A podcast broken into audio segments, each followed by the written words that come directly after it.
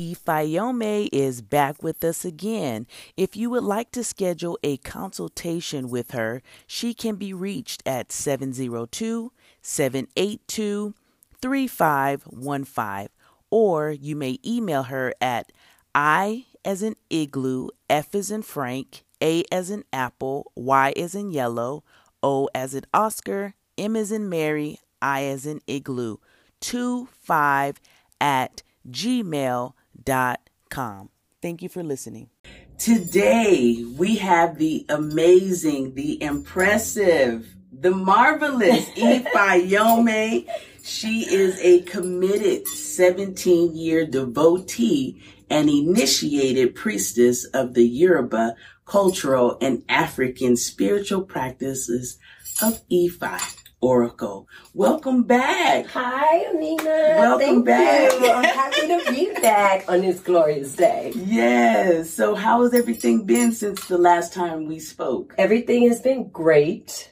Busy, but great. I was sharing with someone just yesterday in terms of me being a Yoruba priestess. This is the best job I ever had. Ooh, that's nice. It's the best job I've ever had. Oh, that's uh, a and nice I've had feeling. A lot of jobs. Mm. Over my fifty-seven years. That's a nice earth. Yes. feeling to yes. have. It is a very good feeling to have because, as we all know, when you're doing what you love, it's not work. So it's not work to me. It's who I am. Mm-hmm. So it's just me living my life, but living my life now on purpose. Mm-hmm. So since we last spoke, I have gone from Vegas to Houston, Texas, to be a part of an amazing event that was called Daughters of the Water. It was a um, Yoruba-themed spiritual event, if you will, for, for women. And I left there, traveled to Wisconsin, where I did even more Ifa work. Then I left there, went to California, did more if I work with some other people. Wow, right? That's a lot. That's a lot. And all of this was like on one leg. Like literally I went from Houston to Wisconsin to California. Mm. And um, then I, I got back here on, oh gosh, March sixth or eighth or something like that. And I have been busy working ever since. Yes. As a matter of fact, today, the reason why we got together so early is because I have a ceremony that I am presiding over for someone today. Mm. So, yeah, I love exciting. By the way, I love the feather up there.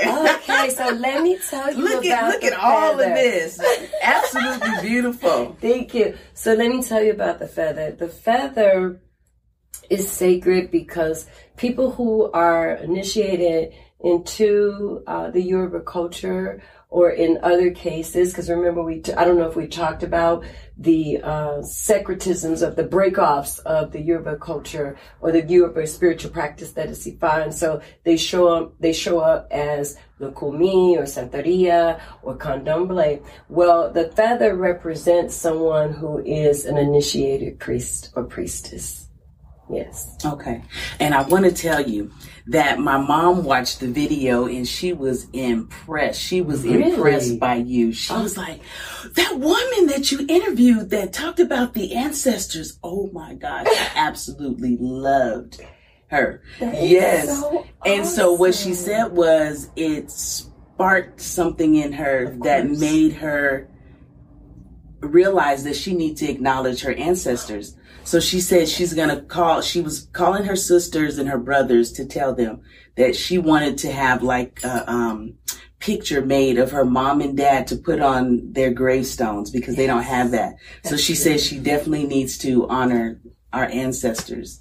And it's I am so touched yeah. because this is what I came here to do, is to help, to assist, to guide and to support people where they are right where they are right now, but enhancing their understanding of not only ancestor reverence, but why it's important. So I'm honored.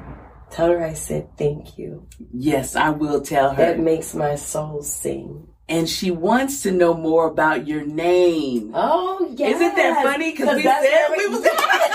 She did. She was like, her name. And I said, okay, That's confirmation, because we had already said we were going to come back and, and talk, talk about, about the that. name. Yes. Well, the reason why, so I think I, I just, so for your, your new viewers and your new mm-hmm. listeners, I was born Antoinette Marie Cookie Stanton, okay? Um, but as I have walked in my destiny and my spiritual journey, um, based on who you are and what you came to this earth to do spiritually, is going, and the energy that's vibrating around you, okay? That's going to determine, through a process that's called divination, what your name is going to be, okay? So initially, and this was before I actually went to Nigeria and got initiated, um, through divination, I was told that I had to have a Yoruba name before initiation. Now, that doesn't always happen with a lot of people, you know, and everybody's destiny and everybody's process is different, okay? So I was told that I had to have an Yoruba name before I got initiated. So the irony in that is, I don't know how I knew this, but I knew I was going to have an African name. I didn't know how I was going to get it or where it was going to come from. I had even started making up my own. And then I thought, oh, well, you know, I'm going to get married and my husband's going to have an African name and then I'll have an African name. But it didn't happen that way. And mm-hmm. so the first name that I got was Ifayomi, okay, which is what everyone calls me. Mm-hmm. Ifa.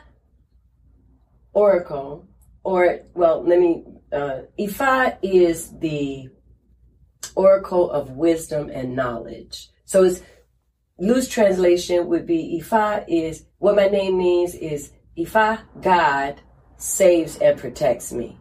So if I, if someone said to me, what does your name Ifayomi mean?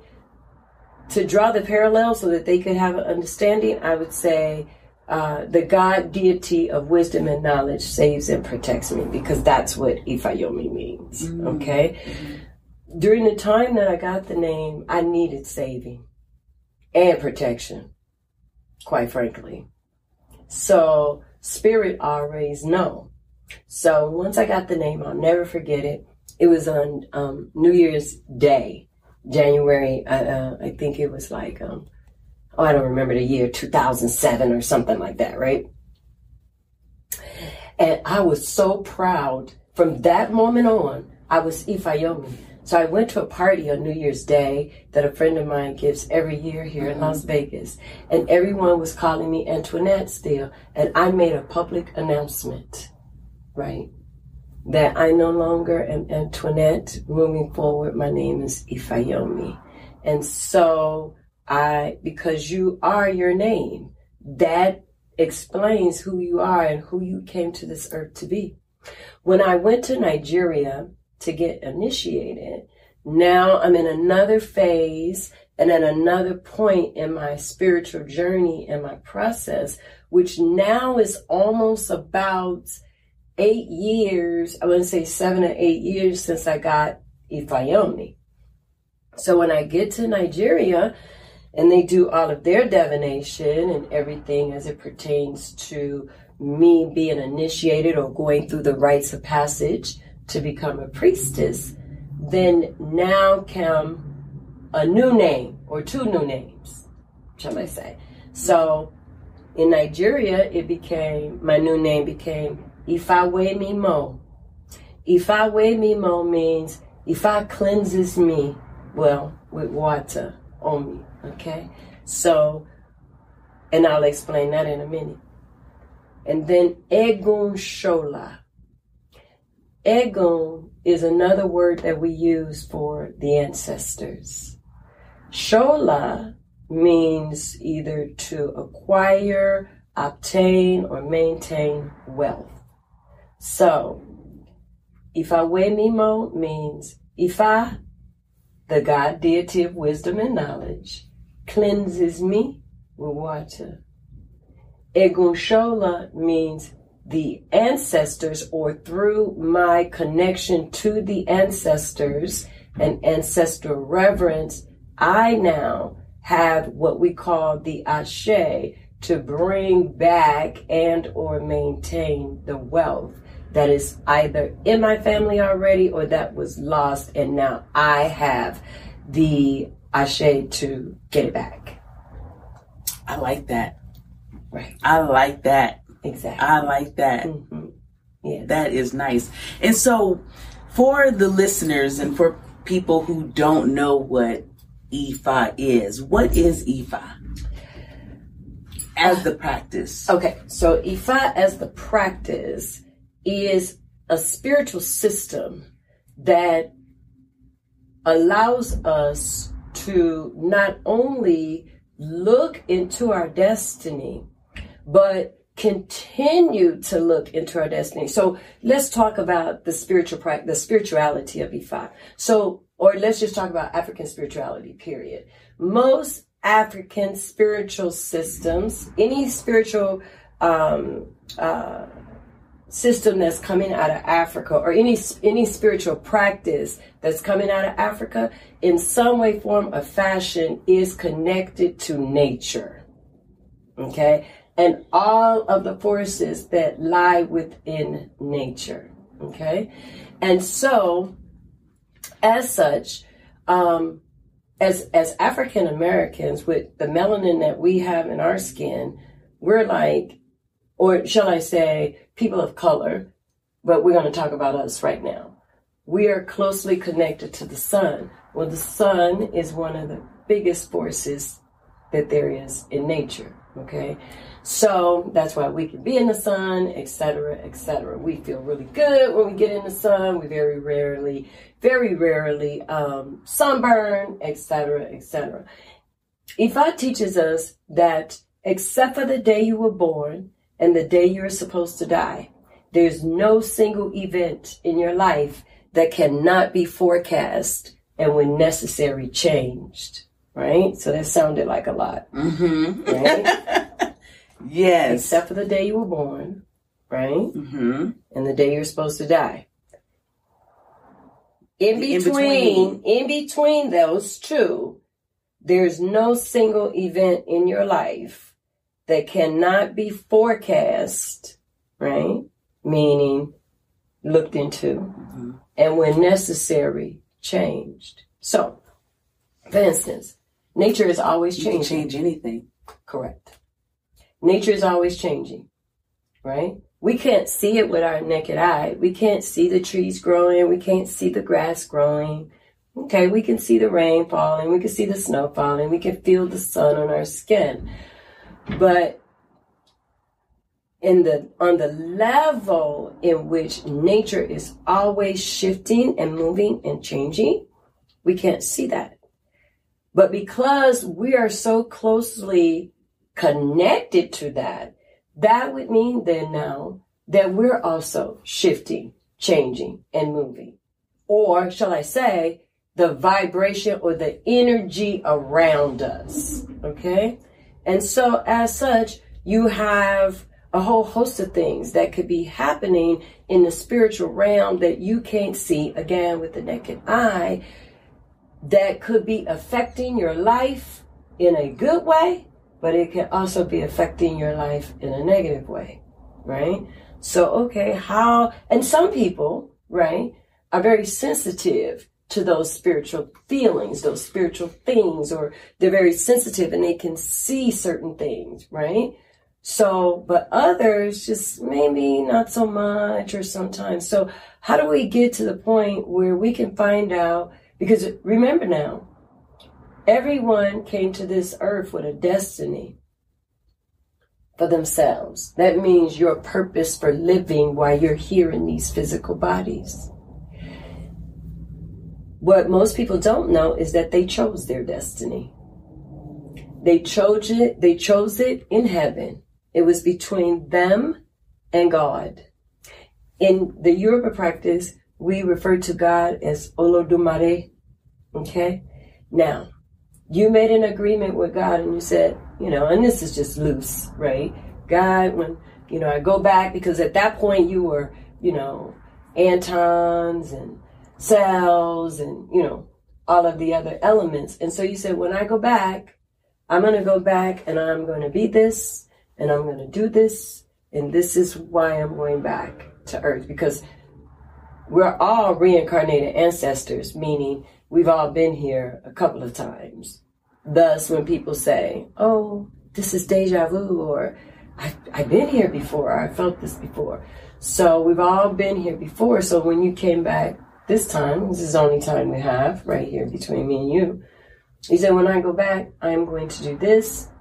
I'm going to live this way and whatever else you said. And so God said, okay, and you, you came back.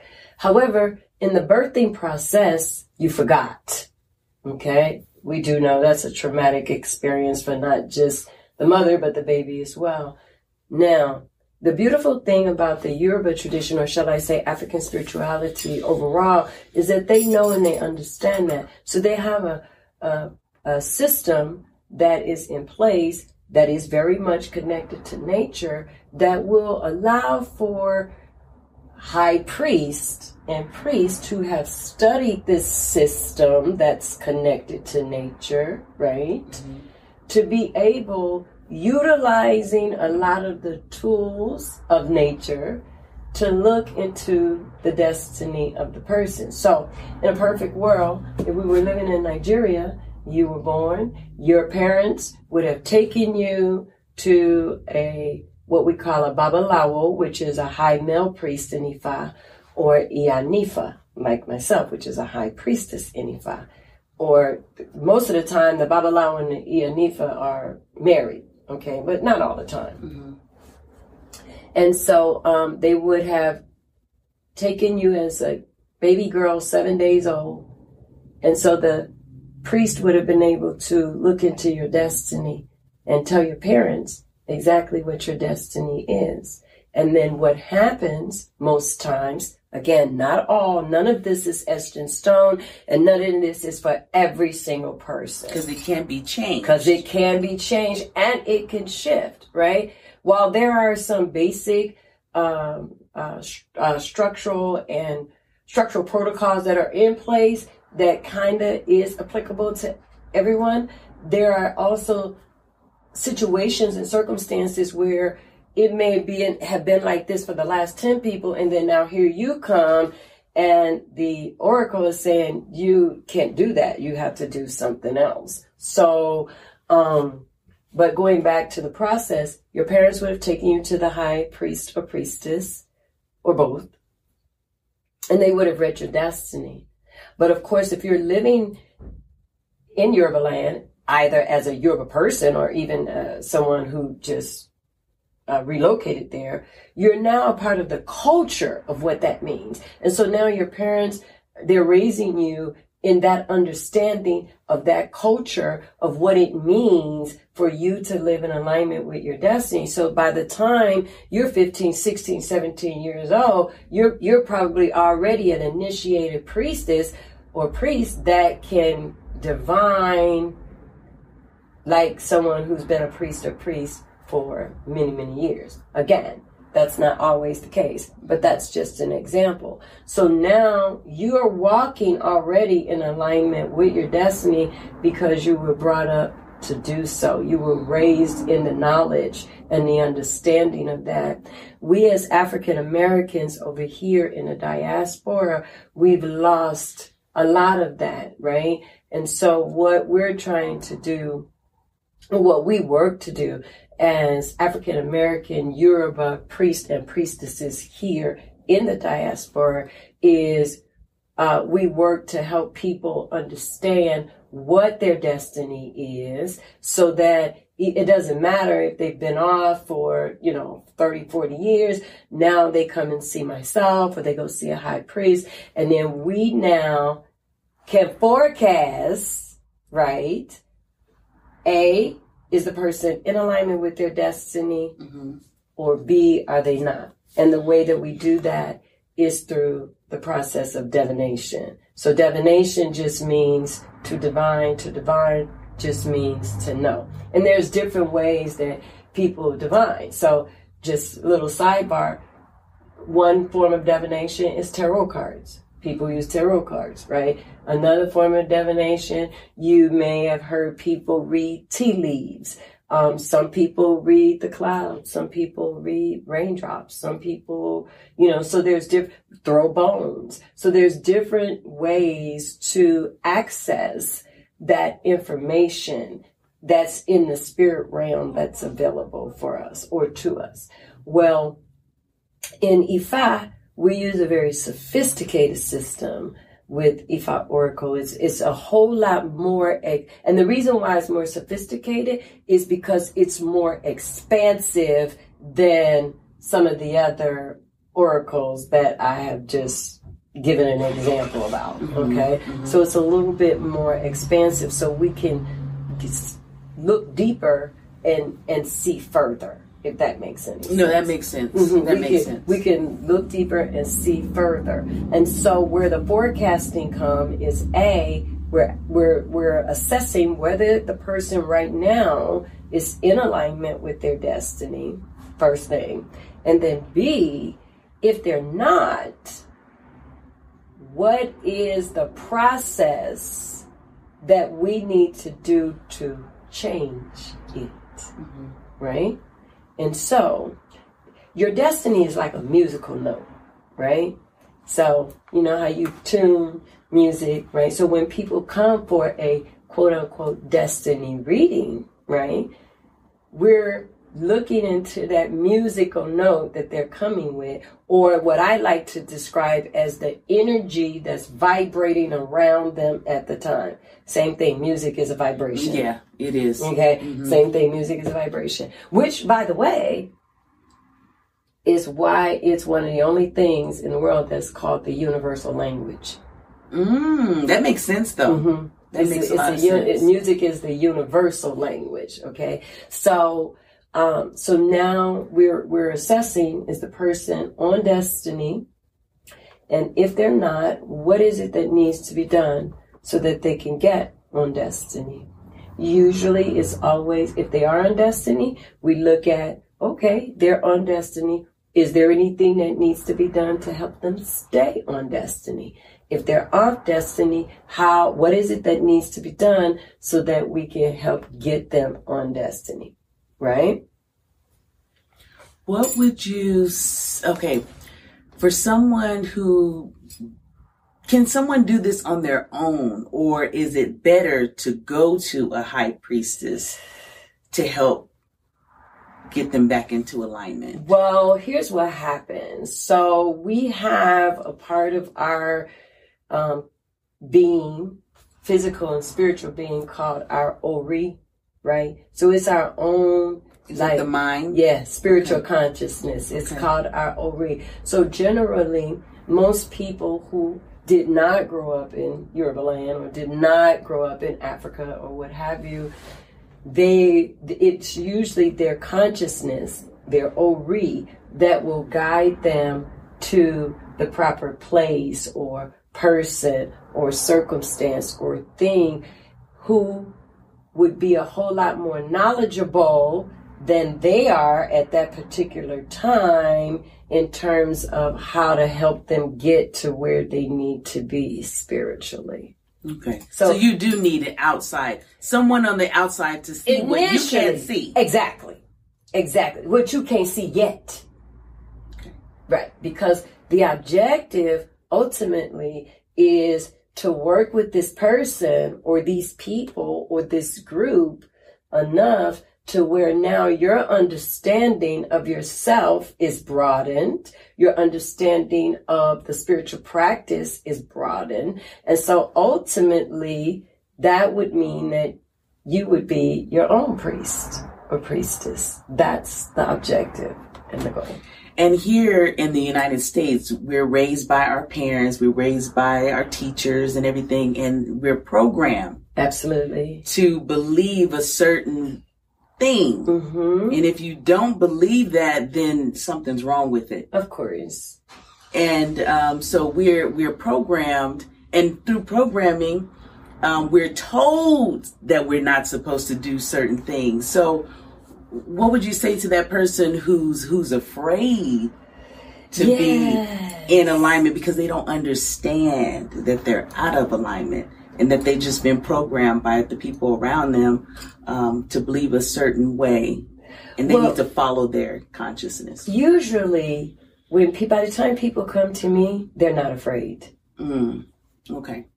Right? Because their consciousness, their Ori, there's something bigger than them that has been pushing them or guiding them or speaking to them, or they've been having dreams about, or, you know, they could feel in their spirit, in their soul. So usually by the time someone contacts me, they're not afraid. Okay. Now, because of the obvious of what you just stated as it pertains to us here in America, as such, unlike a lot of other spiritual practices, we don't recruit people, right? So, oh, I okay, I understand what you mean. Yeah. So yeah. we don't, you know, we're not missionaries, or we're not going out to get people to understand that this is join true, us join, join us, us right? Because this is an individual, really. It's even though as Africans and Africans in America, see, the Africans, everything that we do, Africans do is about group, is about as a as a community, as a family, as a society overall. You're not an individual, right? You are, but you, but you're not, and you're only an individual as it pertains to the overall group. You're as individual as you can be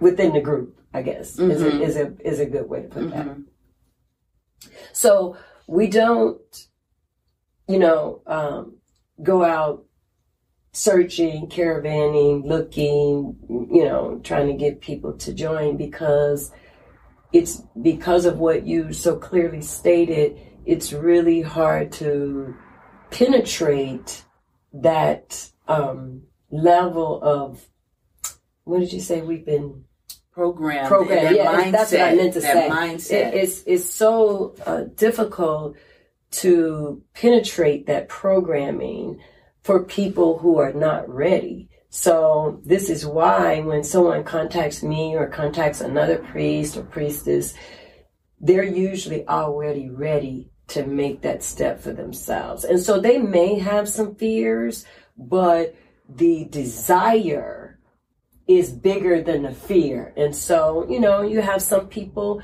that move quickly in in getting there or wanting to get there for themselves, and you have some people who, you know, move slowly because they're a little skeptical because they may not fully understand, and all of that is perfectly fine, because everybody is right where they're supposed to be, right where there's when they're supposed to be there. So as a priestess working with so many people, I'm working with people in different levels of their journey, of their spiritual journey, or different levels of their rite of passage as they're seeking to align themselves more with that spiritual destiny that they chose for themselves before they came into these physical bodies. Earlier, we were talking about the four agreements and how we have yes. to be impeccable with our words. And we talked about how people don't realize when they're speaking over someone, they can actually be casting spells on people, which will prevent someone from living their destiny. Yes. It can prevent someone, because say, for instance, someone, the example that they used uh, in the book was someone loved to sing, and maybe it's their destiny to be a singer, but someone says, you got an ugly voice, you can't sing. Now that person shut that down, and they will never sing another word ever in their life because someone spoke that over them. Mm-hmm. And we talked about how that, in the book, they called it black magic. So that could be considered witchcraft, can it? Or a different form? Well, let me just tell you something. You and I can go outside and get two rocks and some water, and we can stand here together and create witchcraft just like that. So, like, yes, that is, that could be considered witchcraft. But when we talk about witchcraft, as most people know it, they think about dark magic. Okay. But first of all, uh, Ifa is not witchcraft. It's not, ma- well, what I like to say, it's not magic, but it is magical. Mm. There's a difference. Mm-hmm. Okay. And especially when you are a practitioner or priest or priest that's only operating from a, a position of what we call Iwapuele. So in Ifa, the word in the Yoruba language, Iwapuele, is good character. And so that's the overall tenet of what African spirituality is, is always being in good character, being in good character with yourself, being in good character with your family, being in good character with the community, being in operating in good character throughout the world. So, um, I, one of my mentors who I just want to give a shout out to right now, his name is Obafemi Oringunwa. Right. And he's up in the Bay Area, and um, oh, he's just a prolific uh, Babalawo Ifa priest and very, very knowledgeable in Ifa. And um, he did an amazing uh, podcast talk about, about two weeks ago on the difference between Ifa, spiritual practice, and witchcraft. Right. So a lot of times when people are practicing witchcraft or practicing dark magic, one of the things that I pulled out of um, that learning podcast was that people who do that, do that in behind closed doors. It's a secret because they're doing something that they have to hide from the world, which means that it's not in good character. So, or, or it could potentially mean that it's not in good character. Mm-hmm. However, in the Yoruba, right, everything is out in the open, right? Nothing is, because again, it's what you do don't just affect you, it affects the group. So, so when people start practicing those things, and we all have the power and the right to choose to do that if we so choose, a couple of things happen. You open yourself up. If you're not, um, very well knowledged or knowledgeable or trained in that area, you can open yourself up to um, different spiritual forces that could be uh, more malevolent than benevolent. Mm. Exactly. And I think a lot of people think about that dark side. Like you said, anytime they hear that word, that's what they think of, the dark side. Not, you know, there's good and bad in everything. Yeah, well, all witchcraft is, is the power to really utilize the forces of nature to shift and change a situation, circumstance, or thing. So just use it for good. Just use it for good. Use it for good. Just use it for good. That's all it really is. And um, many, many moons ago, you know, that title was only associated with women. Right. Mm-hmm. And remember, you know, they burned witches yes. at the stake yeah. and this and that mm-hmm. because uh, we inside of us have the power to shift and change things, let's just say differently than men, because of the fact that we can bring forth life. Mm-hmm. Mm-hmm. And if you don't believe in that, that means no one can probably, it won't affect you because you didn't accept that. What do you mean? If you don't believe in witchcraft or believe that someone can do that to you, you didn't accept that agreement. Because in the book, they were talking about the four agreements. So you have to agree with what someone is saying or doing in order for it to happen to you. Oh, in order for it to have effect on you? In order for you to, yes, that's that's it. Well, that's not necessarily all the way true. Okay. Okay. People can send things out, you know, to that could affect you in a negative way. Mm. Yes. Yes. Mm-hmm. So that's Did you guys hear that? Did you hear that? They, they can do that to yes, you. They, it can happen. But you always operate in in, in, in love and operate oh, yes. operate I in positivity. Only operate. Ifa is only about good character, period. Period. So you could do something that you think nobody is looking at, but spirit knows and sees everything. So you can't hide from that. You can't hide. You cannot hide from and spirit. Shamika made a comment about that too in our previous interview um, about sacred spaces. Yes. You can't hide. And spirit will throw the covers off Correct. of you and pull, pull it off. off girl. Pull snatch, it off. Snatch the covers off of you. Do you yeah. hear me? We used to have a, a joke that we used to say, if you don't want your business out, you don't want to practice this spiritual practice because everything, the covers get snatched off. Yes. Mm. Yes. This has been an amazing uh interview. Oh my goodness, it's, it gets better and yeah. better each time. Oh my goodness, it gets better and better. And this is the things that we need to be talking about. We need that. That's the point of She Said That Out Loud. We talk about things that a lot of people may not want to talk about, or things that we think about and we just think about it. We don't actually say it out loud, but she said that out loud. Thank you for joining us.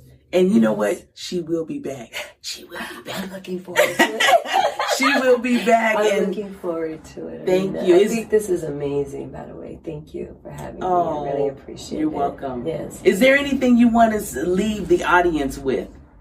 Yes. Okay. I do. One thing. That African spirituality is your birthright. And if you don't know it, this African spirituality, specifically the Yoruba practice, and more specifically Vodun, which a lot of people call voodoo, is what freed us, is what freed the slaves. And that gets a bad rap too, yes, voodoo. Yes, it does. Because it's one and the same thing. It's one and the same thing. But that would be the one thing that I would leave them with, leave your listeners with and your viewers, is that African spirituality is your birthright.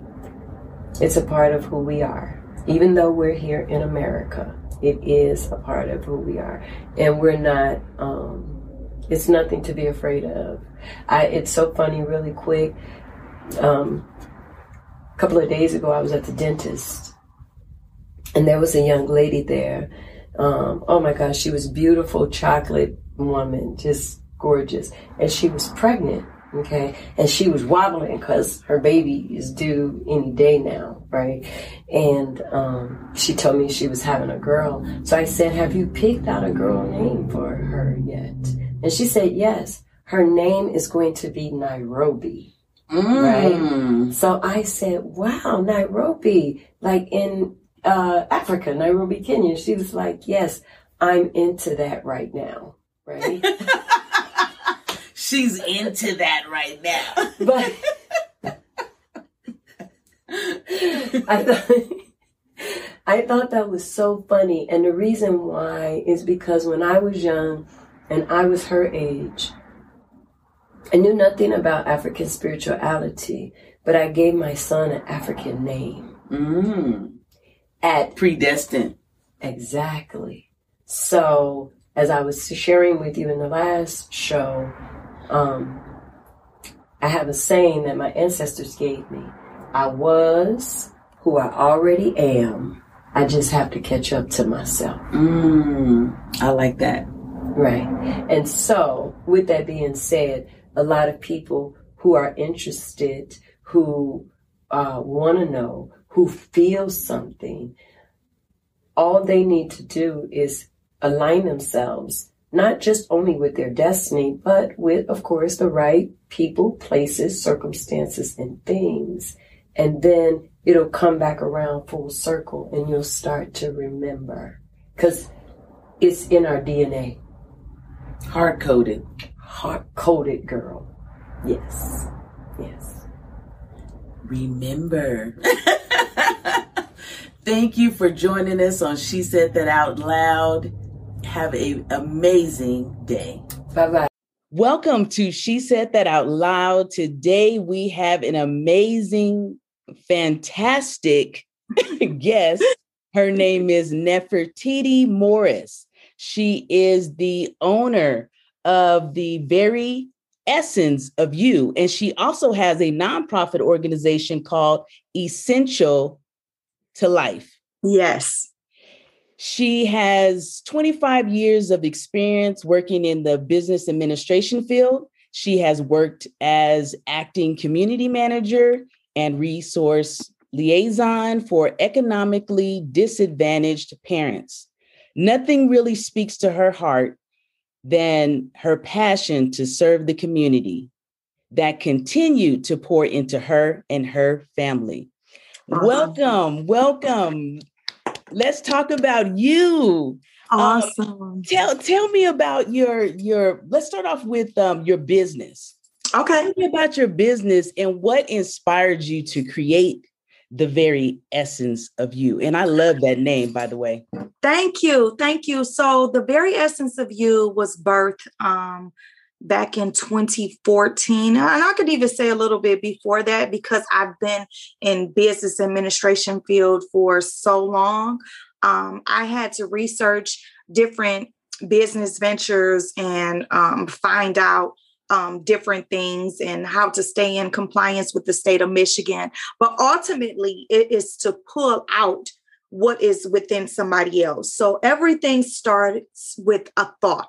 And I'm not I'm not going to say that I came up with this. T D Jakes brought this to my awareness years and years ago. He had preached on the power of a thought.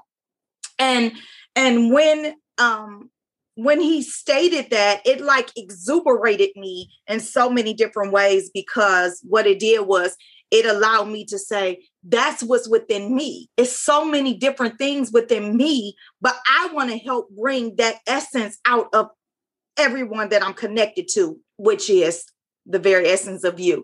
Um, so what we do is we assist uh, different businesses, ventures, people bringing, starting their businesses, um, those that want to go to the next level in their businesses, those that are um, may have got out of compliance because we were out for almost a year, you know, uh, just different things that we pull out. But mostly it is um, thrusting people into that space that they want to be in as a, a entrepreneur, as a mentor, as a whatever it is that they aspire to become. That's what we want to bring out of them. So that's what we do. So you do branding. Do you do branding for companies? Yes. Or you just make sure they're in compliance, like within their state? Or is it yes. only the state of Detroit? You, no, w- within their state. So we are... Um, nationwide. Um, we do branding, we do b- websites, we do uh, business infrastructure, which means within the business, that things that's going on within the business. Um, we assist those that may have some issues with their um, employees. It's different things that we do to pull out what is already within a business. And or if somebody is like, I don't know, Nefertiti, I don't even know what my purpose is. What do I do? Then I'd have that one-on-one training with them as well. Because I am a, I'm a minister as well and a, a teacher. So I do a whole lot of different things. But to be able to, to show people like this is within you, this, this, this regardless to what other people doing the same thing, you walking in your purpose is what's going to create whoever God has for you, or whatever is for you is for you. So it doesn't matter if ten people on a block um, that's doing the same thing. There are set people that has been set aside for you, for whatever is within you. And that's what we help bring out as well. And a lot of business owners get stuck in this place where, um, they're trying to figure out what their purpose is. Like you said, they know they have an idea and mm-hmm. they don't know how to put it into words, or they don't know how to get it out there. What mm-hmm. would be um, a, a inspirational thought or something that you would tell a person um, that's struggling with f- finding their purpose? What's something that you would say to inspire them to, to keep going? Because it's easy. Just- to- propose a question. If you could do anything in the world, what would it be? I'm talking about for free. I'm talking about for pay. When you're walking in purpose, time goes by and you wouldn't even notice that you're on a clock because this is what you were built. It comes so effortlessly. Like, like it's just something that's within you.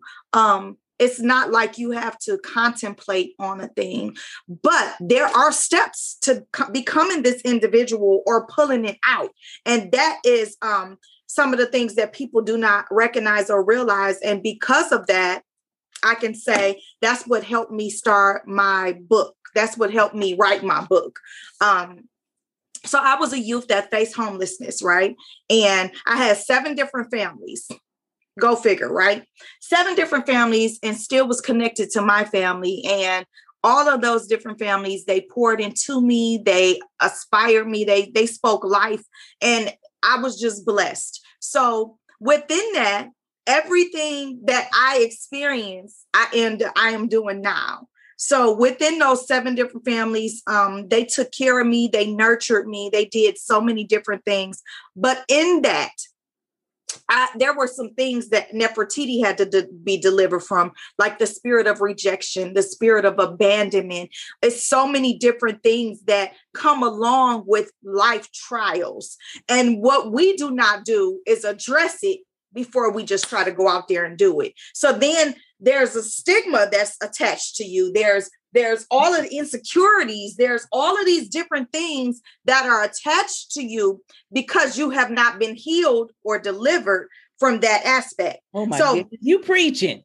I, I'm not trying to. but, but in that, you know, it's it's amazing because if I had not been healed, I could not be Nefertiti. Because as I said, you walk with... um. all of these di- different stigmas, you walk with different things that's on you. And the spirit of rejection comes from family. It can be, you can be born into it. And people don't even recognize or realize that this, cur- the curse that's on you may not even be your fault. So your parents could have, you could have been born gen- in, in, in certain areas and things in life. And that's what, um, Ever Evolving from the Streets to the Palace is, which is my book. It is on Amazon. It is on at Barnes and Noble. It is everywhere. And, or you can get it directly from my website. But the purpose of this is because when I first came into God, and I'm starting off with this because I know there's no way I could have a lot, those businesses would have been birthed. Nothing. Um, God had to come bring me into his kingdom, and everybody have their own walk to get to that journey. But there is going to be a walk if you want to be become successful. I can talk about different names that have experienced some of the same things that I have, like Steve Harvey, like um, Tyler Perry.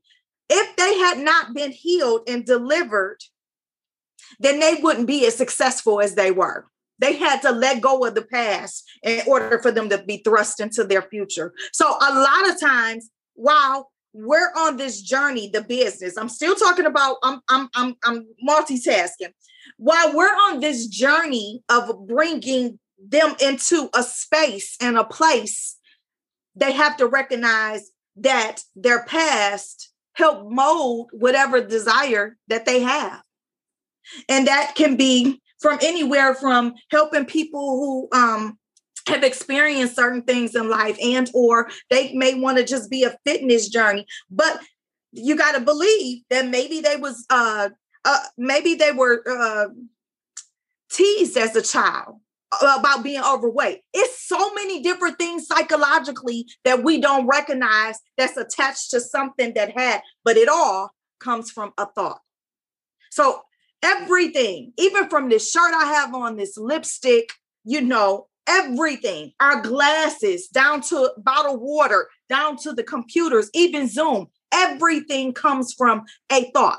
So what would we invest our time and energy in to bring that thought onto paper, into manifestation, into schools, into playgrounds, into whatever it is, into being an author, whatever it is that has been called within you, that's how we pull it out. But it starts, not saying that you're going to be going through, it's just, it's basically kind of like soul searching to a certain degree, but you know what you love to do. There's no way that you over thirty years old and don't recognize or realize.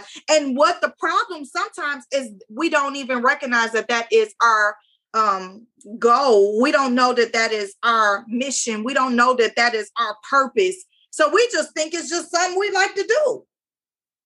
And so we don't pay, we don't put more thought into implementing that thing, into walking that thing out. And then that's where lack continues to come in. Because if we have not experienced what we experience, the, the whole healing process comes also when you're walking in it. After you've been healed, then it's walk in it. Then you begin to see the joy because you're walking in something that you were created for. My name is Nefertiti. Your name is Amina, right? Mm-hmm. When, when, when my grandfather, when my grandfather named me Nefertiti, I used to hate the name as a child. But it wasn't until God gave me revelation as to why he wanted my name to be Nefertiti. So there, there's so many different intricates that is within everyone. And until we grasp hold of each particle of ourselves, then we're not able to be the fullness thereof. So I try to use every thought and bring it back into positive thoughts. I try to use it. And, and, and, and that's where one of my favorite scriptures come in, Romans eight and twenty-eight. For we know that all things are working together for the good of them that love God and who are called according to his purpose. That one scripture alone. But the issue for most business owners, entrepreneurs, um, authors, any, any majority who people who are stuck, it's because they don't know. Mm. He started off with that question for, and we know, do you know what's in you? If not, let me help you bring it out. Let me help. Let me show you what's in you. I like that. And you know what? You ended up, you ended up touching on anything that I would have asked, because especially when it comes to businesses, because what I've learned as I've been on this journey, mm-hmm. it does show you some things about yourself that you need to work on. Absolutely. It definitely, it's like, whoa, I didn't know that was there. Mm-hmm. Like, where is this coming? And it's a lot of feelings. I think anybody who decides to go into entrepreneurship needs to make sure they have a therapist on their mm-hmm. team. Mm-hmm. No, seriously. And someone in the ministry. You, you got to be surrounded around the right people in the right environment that could help keep pushing you along, because it's easy to say, you know what, I don't want to do this anymore. You know, I, I've been, I, you know, I'm comfortable. I'm managing. Mm-hmm. I've been managing this long, and they won't, they won't reach the next goal because they, they get stuck mm-hmm. because they're faced with themselves. You got to face yourself. And do you know what that is called? Triggers. So you get a client or you get someone that, that's just talking and they don't even know your whole history, right? And they, I think this is what got me into church. I wasn't raised, I was, I went to church with my grandmother, but um, my mom's side of the family are all Jehovah's Witnesses, right? And so I went to church because it was at the time, it was at three o'clock in the afternoon. And it, this man was sitting up there saying all my business in front of the whole crowd. What? In his sermon. Oh, I was like, I'm goodness. going through that same thing. I didn't know him from Adam and Eve. And so I went back again. And there again, he's all up in my business. And I'm watching people go down to the altar crying. And then I see all these people that's smiling. And, and I'm like, why are they smiling? What they smiling for? I was raised by the street. So I'm going. I, I may hit some thug stuff and say, what what they smiling for? I mean, they all happy and stuff. I'm looking at them like, what what in the what is this? You know. And eventually, eventually, I, it made me want. I end up going on a fast and wanted to find out more about Nefertiti. I was tired of hearing um, Nefertiti is a queen. I was tired because my life didn't reflect the queen. I, I was tired of hearing the beautiful one has come because uh, I can remember my mom telling me as a kid, a, a, a child, I was real young. And this lady walked up to me and was like, oh my gosh, she's so pretty. She's so pretty. And my mom was like, mm-hmm. And then when we got in the car, she looks in the rearview mirror and she said, Nefertiti, beauty, beauty is nothing if you have nothing up here. I'm like, I'm four years old, dog. I just want to be, why can't you the one dress me like this? Like, you know, I just want to be a kid. But that stuck with me. And and and I say I brought that up because my name means the beautiful one has come. But I wanted to find out, but Lord, what was you thinking? Since you, you the creator of the universe, what was you thinking when you named me? And I didn't know all no scriptures. And I didn't know that, that, that it says before I created you in your mother's womb, I knew you. I didn't know that part. But what I did knew, know is that every day a sun goes up and the moon comes out. And God only said it one time. He commanded it one time. The exact same thing as that sperm cell that hit each parent's womb. He selected that specific, specific one out of the thousands that was rushing to that egg to hit. But God knew which one was going to hit it like, that's you. That's you. That's you. When they, when you think like that, that's like, oh my goodness. So you always had me in mind. Even when I was at my lowest of lowest, even when I was crying, didn't know how I was going to eat at sometimes, even when, when I was messing up and doing this and doing things in my own strength, you still knew me. So that kind of like detoured me from thinking like I'm not purposeful. I was meant to be here. Even with the seven different families and my mom and having a child, being pregnant at fifteen years old, all of that, it was meant. No matter what I could have did, God already had the outcome. And that's the thing that we don't recognize. And the reason why people that is in the world kind of prosper a little bit more so than because we lean too much to our own understanding. And, and people in the world just like, I got to go get it. I don't know how I'm going to do it, but I'm going to I'm a, I'm going to search each way and try each way until something break. And we don't have that same fervency, fervency at times.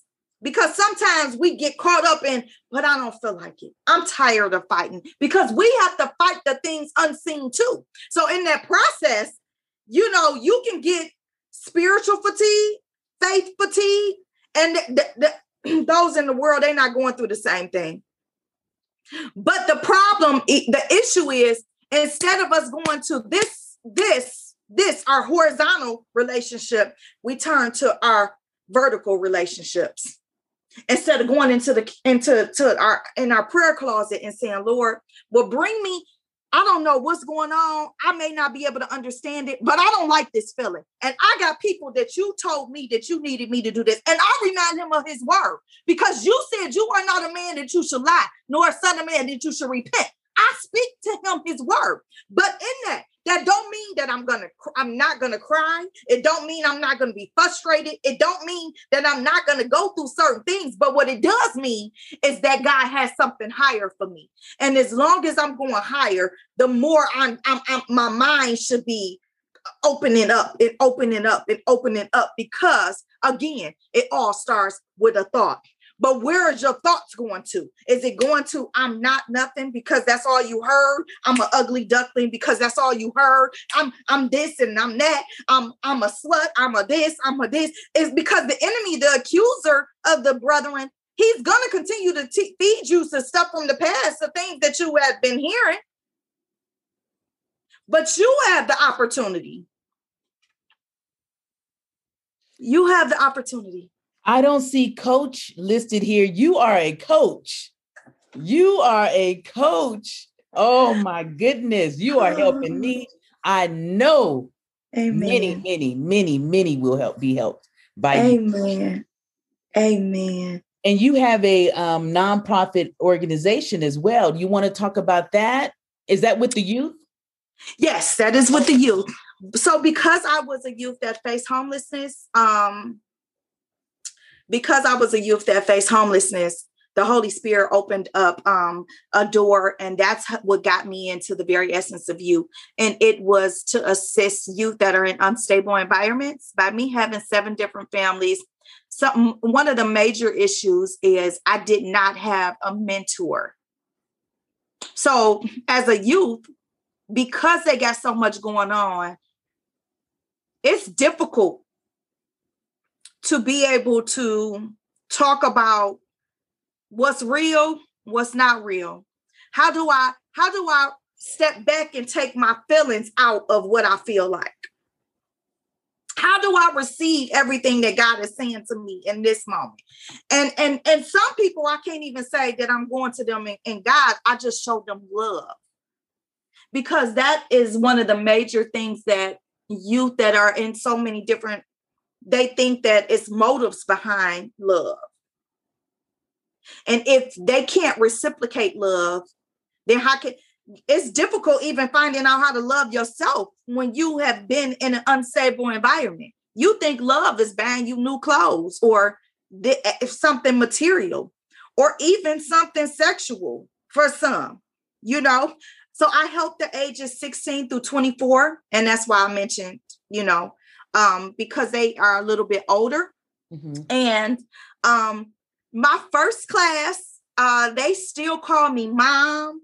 Um, I had they I had went into a, a, a high school here in Detroit called Cody High School, and they put forty-five students in a room that were um, they had classified as the ones that weren't going to graduate, the problem children, and so forth. And that wasn't, they weren't going to do X, Y, and Z, and they were fighting teachers, and, you know, they were always into stuff. I have, well, my classroom graduated, ninety-two percent of my classroom graduated. And I still, and it's been five years. Wow. Have connections with them. One of them comes to one of my, uh, um, my um, small groups. We have one that they still call me mom. Um, they still, they follow me on social media. Hey, mom, you know, this and that. And it's just amazing to have that type of influence and have, uh, have made an impact on somebody that, um, that, that were in the same predicament as myself at times. So it's just a blessing. It's a blessing. Oh, it sounds like it. It sounds like it's a blessing to be able to be a mentor to someone or to people who thought they were counted out, mm-hmm. that nobody even cared about them, especially. And that has to be hard when you're trying to show someone love and they think that there's an alternative ulterior motive, and you got to mm-hmm. break through that layer. Mm-hmm. You got to break through that layer so mm-hmm. that they can trust you. One of the things that the youth said is they, they re- recognized that I was real. Because I didn't go in there, you know, um, I went in there like myself. Like, look, I know it's hard. I share with them my my testimony. And the thing about it is I started off with three different instructors. And I was the only one that remained. Mm, wow. I'm glad. And what does the, oh, go ahead, could you imagine what that looks like? Abandonment all over again. Abandonment. Abandonment. Wow. So the authenticity of being yourself after the heal product, that doesn't negate the fact that you're going to still be going through some and experiencing some things, but that aftermath, that's why the word says that the ending of a thing is better than the beginning. So what helped me realize in my book is that my narrative was no longer a youth that faced homelessness. My narrative was no longer an individual that was rejected. My narrative was no longer um, somebody that was abandoned, because I was accepted in the kingdom of God. my, my narrative no, was no longer this woman that was in struggles, this teenage parent. Like all of the different ta- name tags that people put on you and we put on ourselves at times. None of those things were me. So in the book, it, it talks about how to overcome certain things and mostly shame. Because shame, Ooh, shame. Will, shame will put condemnation, fear, doubt. It's like the main root of a thing. So shame, condemnation, fear, doubt, um, all of these different things comes along with it. But our Father, he is so amazing. Um, and just to be, and that's why the book, again, is called Ever Evolving from the Streets to the Palace. Once I realized that the streets was within me, but I had arrived to the palace, because you couldn't tell me nothing. Not a thing, because I'm in the palace. You hear me? And my Father owns everything. So why should I have lack anywhere? And that's the mindset that we have to put on. It talks about the helmet. You got to put on the helmet of salvation. You got to put on the breastplate, which covers the heart, which that's where your spirit is. It's not talking about the natural heart. It's talking about what you speak to yourself, how you look at yourself, how do you look at your perceptions of the world and things that happen to you and has happened to you, you know? Um, and then as you walk and move forward, before you know it, by each step that you take, coming out that place, even going to God and saying, Lord, I don't know all the answers. I don't even know how to talk to you, but I know that I want to smile like them people over there smiling. When I realized that my smile was authentic, like those people that I was looking at, I said, oh, I got it finally. In the midst of pain, I still had a joy. In the midst of pain, you can still have joy. In the midst of pain, you can still have everything that your heart desire. But first, you want to come into the kingdom or and or you want to ha- establish a relationship. Because it's not about church. We are the church, the ecclesias. We are the church. As you could see, the whole church was shut down for a year. Does that mean you were supposed to stop talking to God? Absolutely not. Because it got difficult. I had COVID and I was sick. Sick, sick. And I was like one of the first few people that had it here in Detroit. Um, I had it, I caught it on March eighteenth. And um, I did a video clip on it um, eventually because God told me to get on there. Like, you've been up here praying and preaching and talking to people amongst Facebook for years. I need you to go on there and encourage them. And you can see me barely grasping for breath as I'm praying for people and crying. And, and I'm just praying and praying and praying. And I'm still like, I still trust God. And, and, and, and, and I had to record that. I'm glad that God told me to record it because a year has went past. I was sick for thirty days with pneumonia. I was sick for thirty days and couldn't and didn't fully recover for ninety, right? But coming year round, I was like, wow, I made it through. Wow. That's how life is. Mm. Life is when you're in the thick of the things, when you're in the thick of the trenches, everything can be going bonkers. And then when you come out, you look around like, I made it through. You got to be kidding me. It was God. Wow. Wow. Wow. Wow. Wow. What a story. What a story. Oh my goodness. Whew, you have helped many people. You will help many more to, to come. And you work in the with the city? Well, I actually, um, not anymore. I left okay. four jobs last year because that's what I did discover. I told God why in my, um, and while I was with COVID laying in the bed, I said, Lord, if, if you help me get out this bed, I promise you, I will not procrastinate on nothing else that you're calling me to do. And I said, all I want to do is work for the business that you put in, businesses that you put in me and for you. Before I knew it, I started leaving jobs. Mm. I left four jobs by November. Oh my goodness. And I started, I, I just really been doing, you know, um, working in ministry and um, working with my business.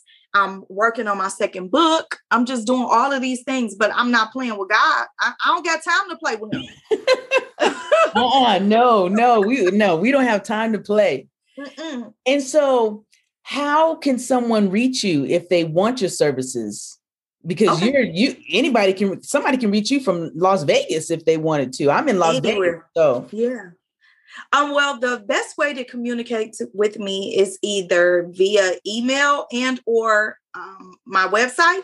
So my website is I am Nefertiti. That's N E F E R T I T I dot com.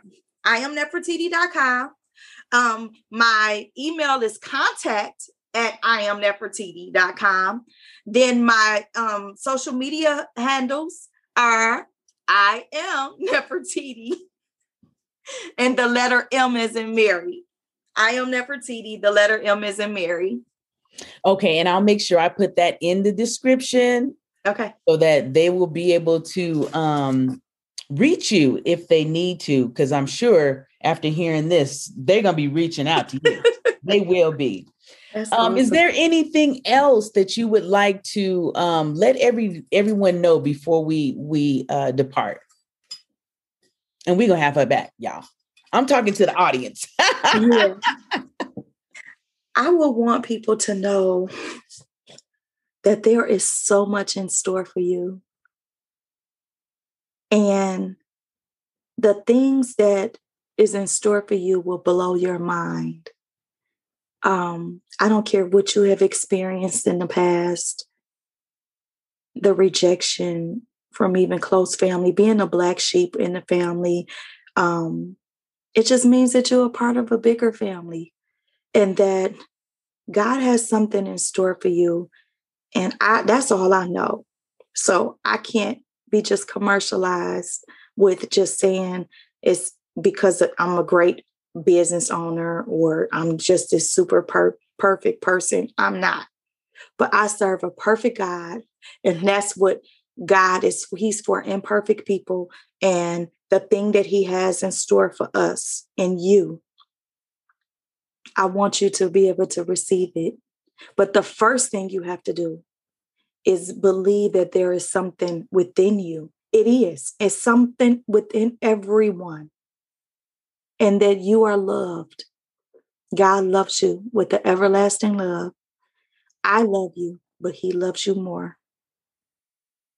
Beautiful. Thank you. And um, are you going to come back? Whenever you need me to. Okay. I may have to do a live with you on Instagram, but that'll be perfect. Yes.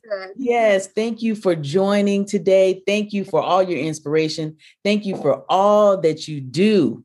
Thank and you. Um, it will not be in vain. It will thank not you. Be in thank vain. You. So thank you. Thank and you. Thank you for joining us. Until next time, enjoy your day. Awesome.